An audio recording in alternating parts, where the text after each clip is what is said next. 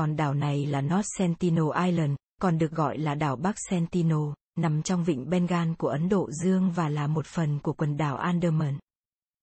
Nhìn từ bên ngoài thì đây có vẻ là một hòn đảo bình thường, dài khoảng 8 km, rộng 7 km, diện tích gần 60 km vuông, vị trí không xa lắm, cách các đảo lớn lân cận khoảng 30 km.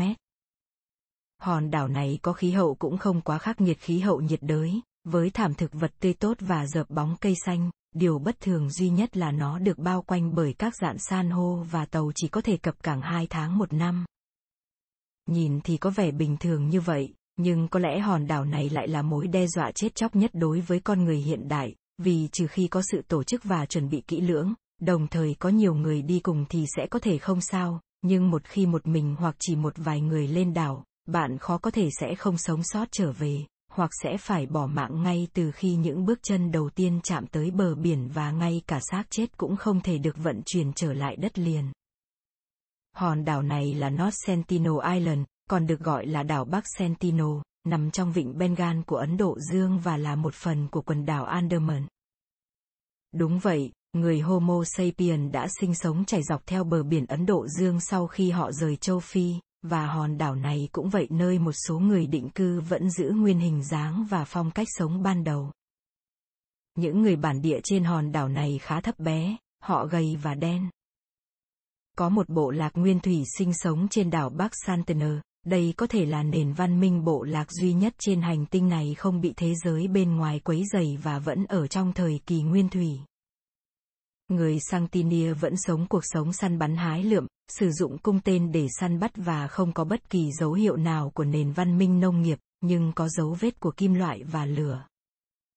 Có báo cáo rằng người Santaye đã bị cô lập với con người hiện đại trong hơn 60.000 năm, và dân số của họ ước tính là từ 40 đến 500 người. Không giống như các bộ tộc khác, ngôn ngữ của bộ tộc này hoàn toàn không thể giao tiếp với thế giới bên ngoài, nó vô cùng đặc biệt và dường như không giống với bất cứ ngôn ngữ nào khác của nhân loại. Họ thường đối xử với những người đổ bộ lên đảo bằng cung và giáo, thậm chí họ còn tấn công cả máy bay trực thăng bằng cung. Trong lịch sử, người nước ngoài đã thử đổ bộ lên đảo nhiều lần nhưng hầu như đều thất bại. Chính phủ Ấn Độ tin rằng hòn đảo này không cần sự can thiệp của các nền văn minh nước ngoài nên đã tuyên bố cấm và không cho phép ai đến gần hòn đảo trong vòng 5 km. Sự tiếp xúc sớm nhất của con người hiện đại với hòn đảo này có lẽ là trong đợt gió mùa vào cuối mùa hè năm 1867. Con tàu buôn Ấn Độ Nineveh đi chệch hướng và va vào các dạn san hô xung quanh đảo Sentinel. Ít nhất 100 hành khách sống sót sau vụ tai nạn này và tiếp tục khám phá hòn đảo, mà không biết rằng một bộ tộc giận dữ sẽ tấn công họ ba ngày sau khi họ đến. Sau đó hàng chục người dân trên đảo đã dùng cung tên tấn công những thành viên thủy thủ đoàn và nhóm hành khách bắt đầu tự vệ bằng gậy và đá. Đồng thời, thuyền trưởng đã tìm kiếm sự giúp đỡ và liên lạc với một tàu hải quân cuối cùng sẽ đến đảo để cứu những hành khách còn lại. Năm 1880, một sĩ quan hải quân Hoàng gia Anh được gọi là Morris Portman dẫn đầu một cuộc thám hiểm mới đến hòn đảo. Với mục đích tìm kiếm những thổ dân, anh đi vào những khu rừng trên đảo, nhưng họ chỉ bắt cóc được một ông già, một phụ nữ và bốn trẻ em. Hai người lớn đổ bệnh vì tiếp xúc với những căn bệnh thời hiện đại và chết ngay sau khi đến đất liền, vì vậy Portman đã vội vã gửi bốn đứa trẻ con lại trở về hòn đảo của mình.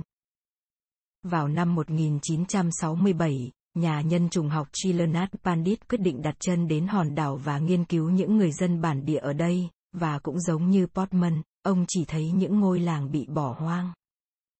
Pandit và thủy thủ đoàn của ông quyết định để lại quà trong những túp lều, lấy một số vật dụng phục vụ cho việc nghiên cứu của họ.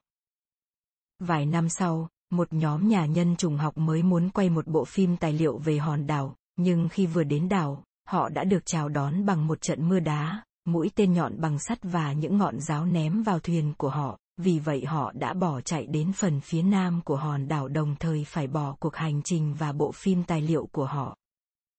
Sau đó, một số tù nhân đã chạy đến đảo nhưng tất cả đều bị thổ dân địa phương giết chết với vết cắt cổ họng. Một số nhà nhân trùng học và kênh truyền hình bao gồm cả National Geographic đã cố gắng đáp xuống hòn đảo để thiết lập quan hệ hữu nghị, nhưng cũng không có ngoại lệ, họ đã bị tấn công bằng cung tên. Giám đốc của National Geographic thậm chí còn bị bắn một mũi tên vào chân. Vào năm 2006 khi hai chiếc thuyền của ngư dân Ấn Độ trôi giặt mất kiểm soát vào đảo và bị người dân bản địa giết chết rồi đưa thi thể lên thuyền. Lực lượng bảo vệ bờ biển Ấn Độ đã cử một máy bay trực thăng đến cố gắng vớt xác, nhưng bị người dân bản địa tấn công bằng cung và giáo nên cũng phải bỏ cuộc. Vụ tấn công nổi tiếng nhất xảy ra vào tháng 11 năm 2018. Một nhà truyền giáo 26 tuổi người Mỹ John Allen Châu đã cố gắng đổ bộ lên đảo nhiều lần bất chấp những lời cảnh báo và anh muốn truyền tình yêu của Chúa dành cho họ đến những người Sangtina.